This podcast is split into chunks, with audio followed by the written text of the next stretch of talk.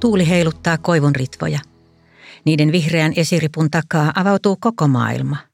Pellot, järvi, metsänreuna. Kesä, koko elämä. Olen kiivennyt niin korkealle puuhun kuin pystyn. Tutulla oksalla olen piilossa ja turvassa. Minä, 5-vuotias. Katson luottavaisesti koko maailmaani eikä minulla ole kiire minnekään. Elämääni ympäröivät turvalliset ihmiset. Minulle käy hyvin. Minulle käy niin kuin heillekin. Kaikki on aina hyvin. Olen Hilkka Olkinuora ja tänään olen Radio Suomen kutsuvieraana. Ja muistelen haikeasti silloista mielenmaisemaani, jossa hyvä seurasi toistaan. Isoäitini häämusiikki oli kuva ja lupaus minunkin tulevaisuudestani. Minusta tuli vaimo montakin kertaa ja useamman lapsen äiti kuin luulin. Kirjoitin työkseni toimittajana ja naisena ihmisille. Puolessa välissä elämääni minusta tuli pappi. Sattumalta sekin arvelin. Nyt näen, että juuri niin pitikin käydä. On sunnuntai-iltapäivä. Olen nyt 8 vuotta vanha. Odotan vielä äitiä lääkärien suunnistuskilpailusta maaliin. Ja nypin odotellessani Afrikasta tulleen tohtorin karheasta tukasta havunneulasia. Miten ne istuvatkin niin lujassa.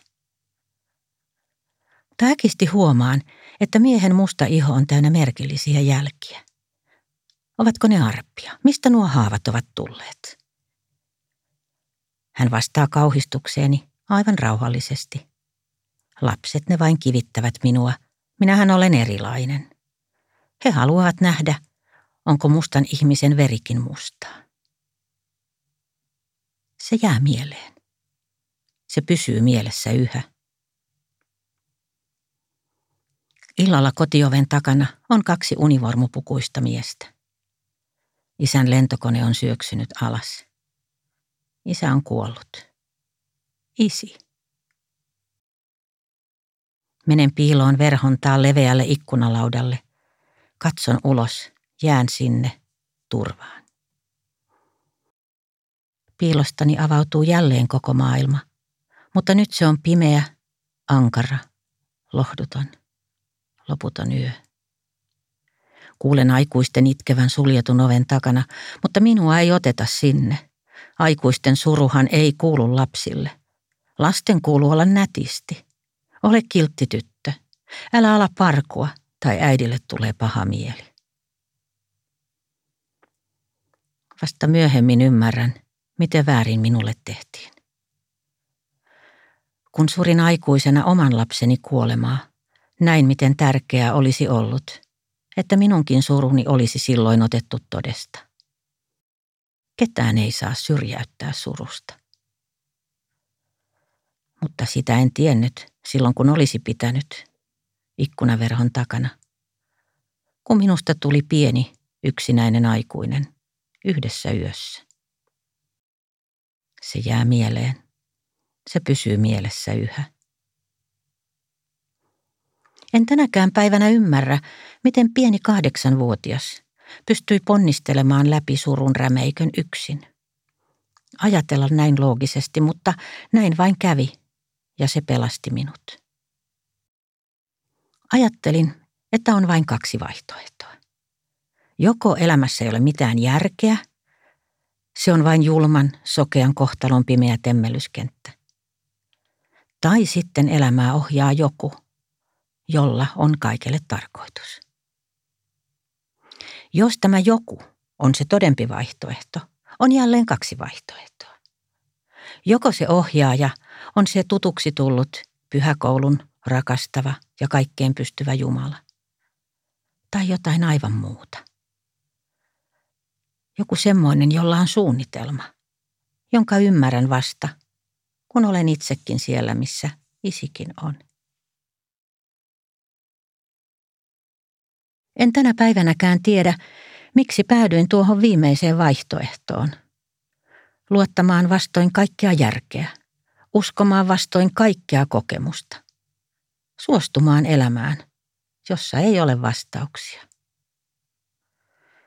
Mutta isän kuoleman jälkeen kaikki on ollut toisin.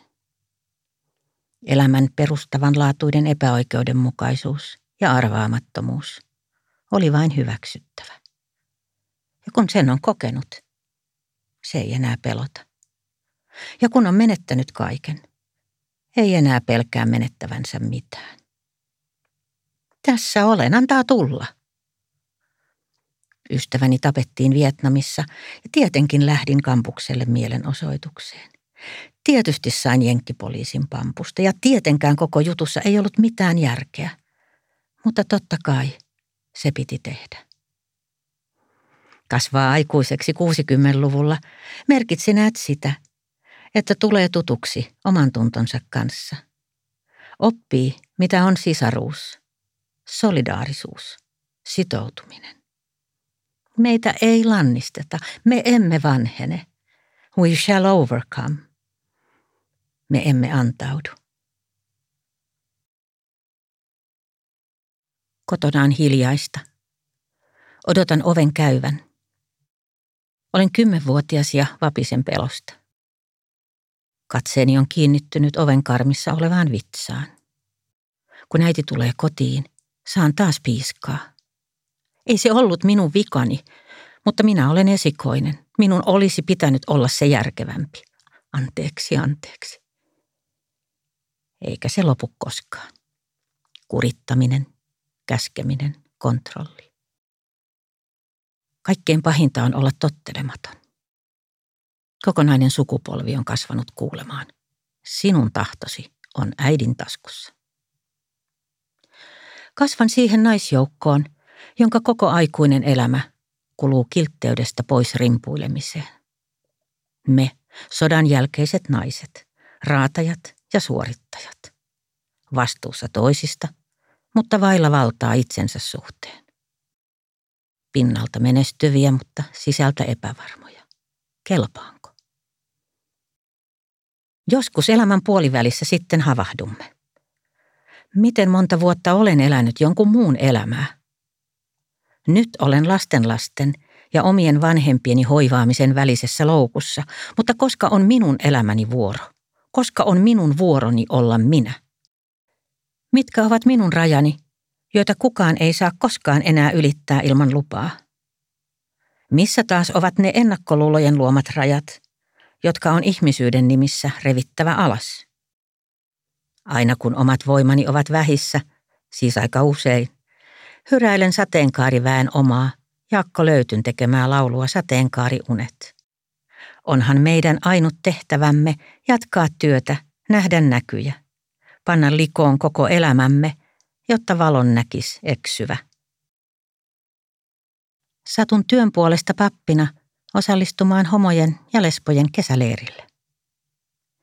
He kertovat kokemuksistaan, joilla ei vielä silloin ollut nykyisiä nimiä, syrjintä, vainoaminen, vihapuhe. Kertomukset ovat kammottavia, mutta niiden sisältö ei ole mitään verrattuna siihen rauhallisuuteen, jolla he niistä raportoivat. Heidän todellisuutensa on sama kuin sen mustan lääkärin kauan sitten. He kivittävät minua, koska olen erilainen. Sen kanssa heidän on vain pakko elää. Paitsi että ei saa olla pakko. Jos sinä olet luhistunut vihan ja pilkan kuorman alle, katso tänne, tässä olemme me. Et sinä ole yksin. Nuoruuden uskaliaat unelmat tasa-arvosta, ihmisyydestä ja inhimillisyydestä eivät sittenkään ole kuolleet. Elämän suuretkin ratkaisut erottaa usein vasta jälkikäteen, kun katsoo taakseen ja näkee kulkemansa polun elämänsä päätösvaiheen ylätasangolta käsin. Tästä leirikohtaamisesta lähtien olen yhä tietoisemmin käyttänyt vaikutusvaltaani kirjoittajana ja kolumnistina, antaakseni äänen niille, joita kukaan ei edelleenkään suostu kuuntelemaan. Elämän ennakoimattomuuden hyväksymistä olen jatkanut myöhemmin, ja oman ikääntymisen myötä se on taas uudella tavalla ajankohtaista. suostuminen elämään sellaisena kuin se on, mikä ei kuitenkaan tarkoita sitä, että luopuisi taistelusta hyvän puolesta. Ja tässä nyt seison, kun en muuta voi. Lonkkani on vastikään leikattu. Tänäänkin olen naputellut tulevia tekstejäni sormin, jotka kohta eivät enää tottele. Tuijottaen ruutua silmin, jotka eivät kohta ehkä enää näe. Vielä olen itse terveydenhoidon kummajainen. Terveydenhoitajat kysyvät usein selkokielellä ja kovalla äänellä, mitäs lääkkeitä vanha rouva käyttää. Silloin vastata täräytän, en mitään. Olen siis outo ja onnekas 70. Moni ikätovereistani on kuollut. Moni toivoisi sitä olevansa. Toisaalta tiedän oikein hyvin, että oma terveyteni johtuu todennäköisesti siitä, ettei minua ole tutkittu tarpeeksi tarkkaan. Kun tapaamme ystävättärien kesken, pidämme ensin vaivavartin. Kukin saa kertoa kremppansa, sitten avataan skumppa ja päästään asiaan. Huumori on maailman sivu ollut paras ja lähes ainoa keino käydä häpeän kimppuun. Ja olla vanha, olletikin vanha nainen, on vähintäänkin noloa. Varmin tapa saada itselleen yksinäinen vanhuus on tulla katkeraksi. Se on kuin itse ottaisi myrkkyä ja toivoisi toisen kuolevan. Siis turhaa ja tyhmää. Silti se on ymmärrettävää. On vaikea todistaa itse, sisältä käsin, miten vanhetessaan lakkaa olemasta ihminen. Miksi minut on alettu päivällispöydässä keskeyttää, vaikka itse tiedän puhuvani napakammin ja viisaammin kuin koskaan ennen? Miksi minut ohjataan kaupassa vaatetangolle, jossa on pelkästään ankeita vaatteita?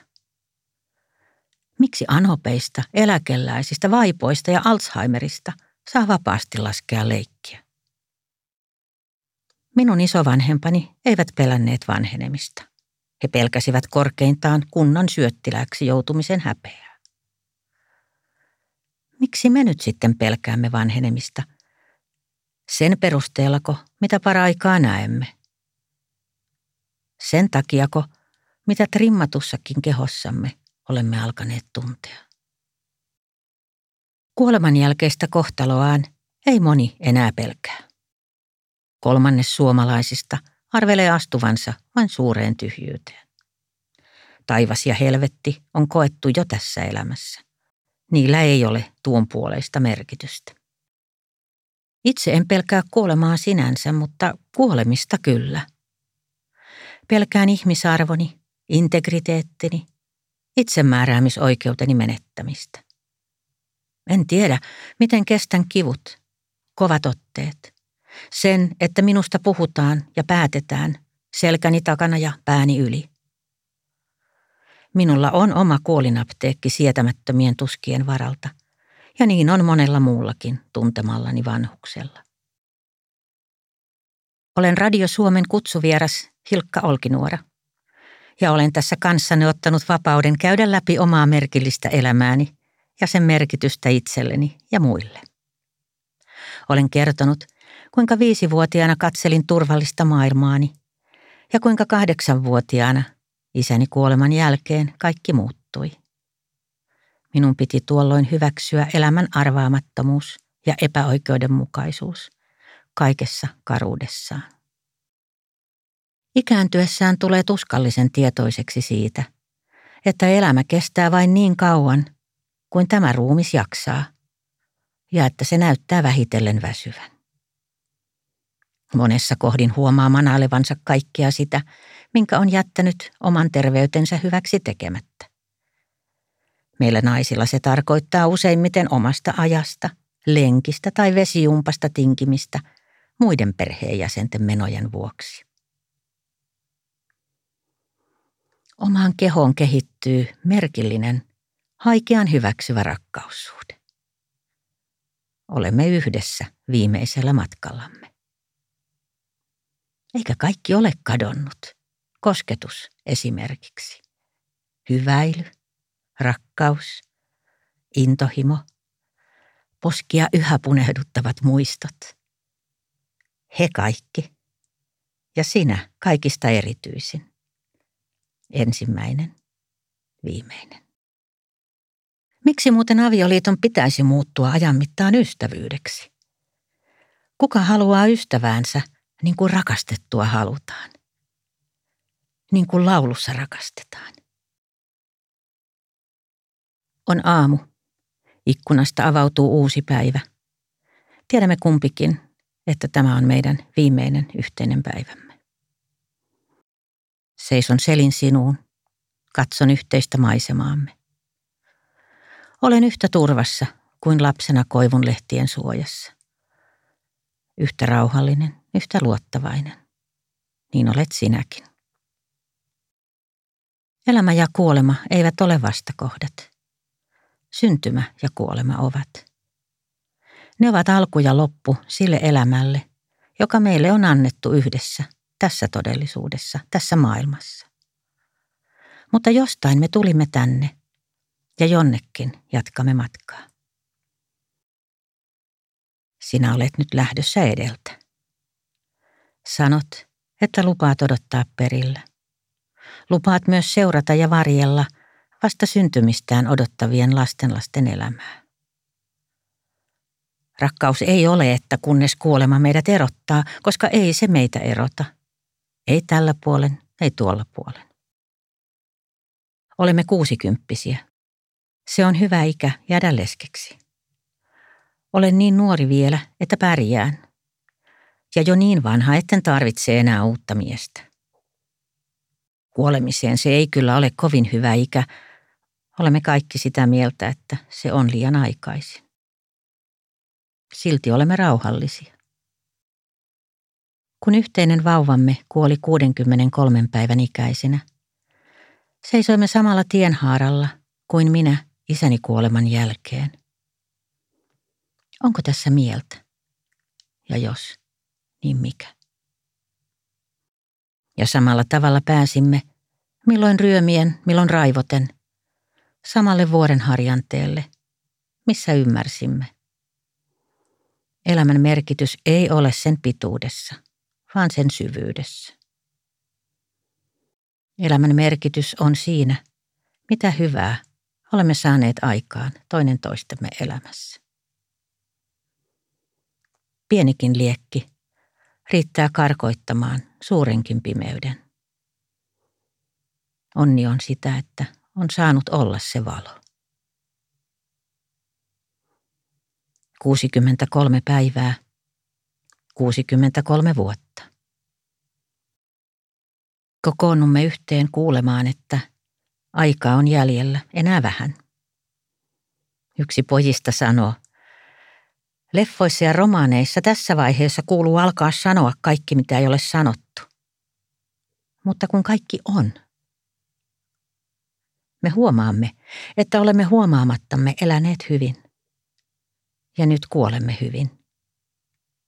Lupaan sinulle, että taistelen kaikkea sitä tahallista ja tahatonta sairaanhoidon julmuutta ja osaamattomuutta vastaan, mikä uhkasi tehdä viimeisestä kesästäsi helvetin. Ettei kenenkään koskaan tarvitse kohdata samaa. Että kaikki päinvastoin saisivat kokea sen hyvän, minkä mekin. Sattumalta ja sallimuksesta. Oikeassa, hyvässä saattohoidossa. Myös lähtiä saattaa jälkeen jääviä. Sinulla oli rakkautta, voimaa ja mahdollisuus saattaa meidät elämään ilman sinua. Ihmiskunta olisi kuollut sukupuuttoon, jos vanhemmat tietäisivät, miten pelottavan haavoittuvaksi ihminen tulee, kun hän tulee isäksi tai äidiksi. Toisaalta ei ole vahvempaa kuin lastaan suojaava emo. Rakkaus lapseen on hurjaa ja pitelemätöntä. Sitä rakastaa lastaan niin paljon, että voisi kuolla hänen puolestaan. Ja toisaalta tietää, että ei voi elää hänen puolestaan. Rakkauden nimissä on tehty paljon, myös pahaa. Rakkaudesta meidän vanhempammekin uskoivat meitä kurittavansa. Meidän parastammehan he ajattelivat. Lapsista piti tulla säätynsä sopivia, kilttejä ja käyttäytyviä kunnon ihmisiä. Sellaisen väärin ymmärretyn ja väärin ilmaistun rakkauden takia meillä on nyt sitten ahtaat huoneet täynnä yksinäisiä vanhuksia. Kaikki aikuiset lapset eivät tahdo kohdata katsetta, joka aina tuomitsi, eivätkä pysty koskettamaan kättä, joka aina löi. Kiiruhtaminen kuolinvuoteelle täydelliseen taannehtivaan anteeksiantoon on myytti. Kaikki kuolevat eivät tahdo, osaa tai jaksa tehdä tiliä elämänsä kanssa, eivätkä aina heidän läheisensäkään. Kun nyt saisi tämän kuolemisen valmiiksi. Olen suostunut haurastumiseeni ja tämän elämän loppumiseen. Olen suostunut siihen, että minua muistetaan myös pahalla, ennen kuin olen kokonaan unohtunut. Mutta yhtä toivon, ja se kiteytyy Björn Afzeliuksen ja Mikael Wien laulussa Jusset. Valo. Kun on nuori, sitä vaeltaa kohti horisonttia, joka määritelmän nojalla kulkee loppumattomasti edellä. Aikaa on yhtä aikaa loppumattomasti ja on kiire. Ja sitten koittaa päivä, jolloin satut puuhissasi vilkaisemaan horisonttia, hieraiset silmiäsi ja havaitset, se on pysähtynyt. Se on siinä. Se on kääntynyt sinuun päin. Se odottaa. Silloin on usein elämän keskivaihe, tai siis se, minkä arvelet olevan keskivaihe. Se, jolloin alat etsiä uutta työpaikkaa, sellaista, jolla olisi jokin merkitys. Se, kun koti on vihdoinkin lapsista tyhjä ja täynnä odotuksia elämästä, jota ei ehkä koskaan ollutkaan. Se, jolloin tekosyiden aika on ohi. Ja tuskin olet sopeutunut ajatukseen siitä, että vielä ehdit, vielä, vaikka mitä. Näet horisontin lähteneen tulemaan sinua vastaan. Olen 70 ja seison usein meren rannalla puhuttelemassa horisonttiani. Meistä ehtii varmasti tulla ystävät ennen kuin on aika. Elämän merkitys on jo tässä. Enää ei ole suuria tehtävissä. Silti olen utelias jokaisen päivän suhteen, jokaisen kohtaamisen, jokaisen hetken. Kirjoistani eniten luettu on nimeltään Elä ihmeessä. Ja siitä on kyse, että elän enkä epäröi ja että tiedän jokaisen hetken olevan ihme. Tietenkin olen vähän hämmästynyt. Tämän elämänpolunhan piti olla loputon ja nyt se kohta päättyy. Ei se ole reilua. Mutta mikä olisi? Miksi minä olisin jotenkin etuoikeutettu? Mutta ehkä olen saanut olla yksi niistä soihduista, jotka viitoittavat tietä jäljessä tulijoille. Ehkä he aikanaan oivaltavat, että elämän kertakaikkisen ja musertavan epäoikeudenmukaisuudenkin edessä on taisteltava oikeudenmukaisuuden puolesta. Jokaisen ihmisen ja koko luomakunnan arvon edestä.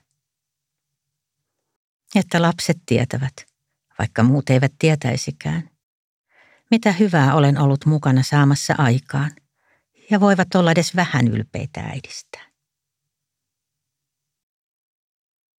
Katson edelleen horisonttiani. On jo hämärää, mutta ei kokonaan pimeää. Taivaan rannalla syttyy koko ajan uusia tähtiä. Toivo on kuolemaakin väkevämpi. Käännyn selin mereen, otan koiran kainaloon ja lähden mäkeä ylös kohti kotia. Kesä on pakahduttavan vihreä. Nurmikko on aina vain leikkaamatta. Koivu hipaisee oksallaan poskea. Enää en kiipeä siihen. Puhun hiljaa itselleni. Sisälläni pieni toivo elää. Kyllä tästä vielä selvitään. Olen Hilkka Olkinuora ja olen tänään ollut Radio Suomen kutsuvieraana. Lähetän runsaasti toivoa kesääsi. Kyllä tästä vielä selvitään.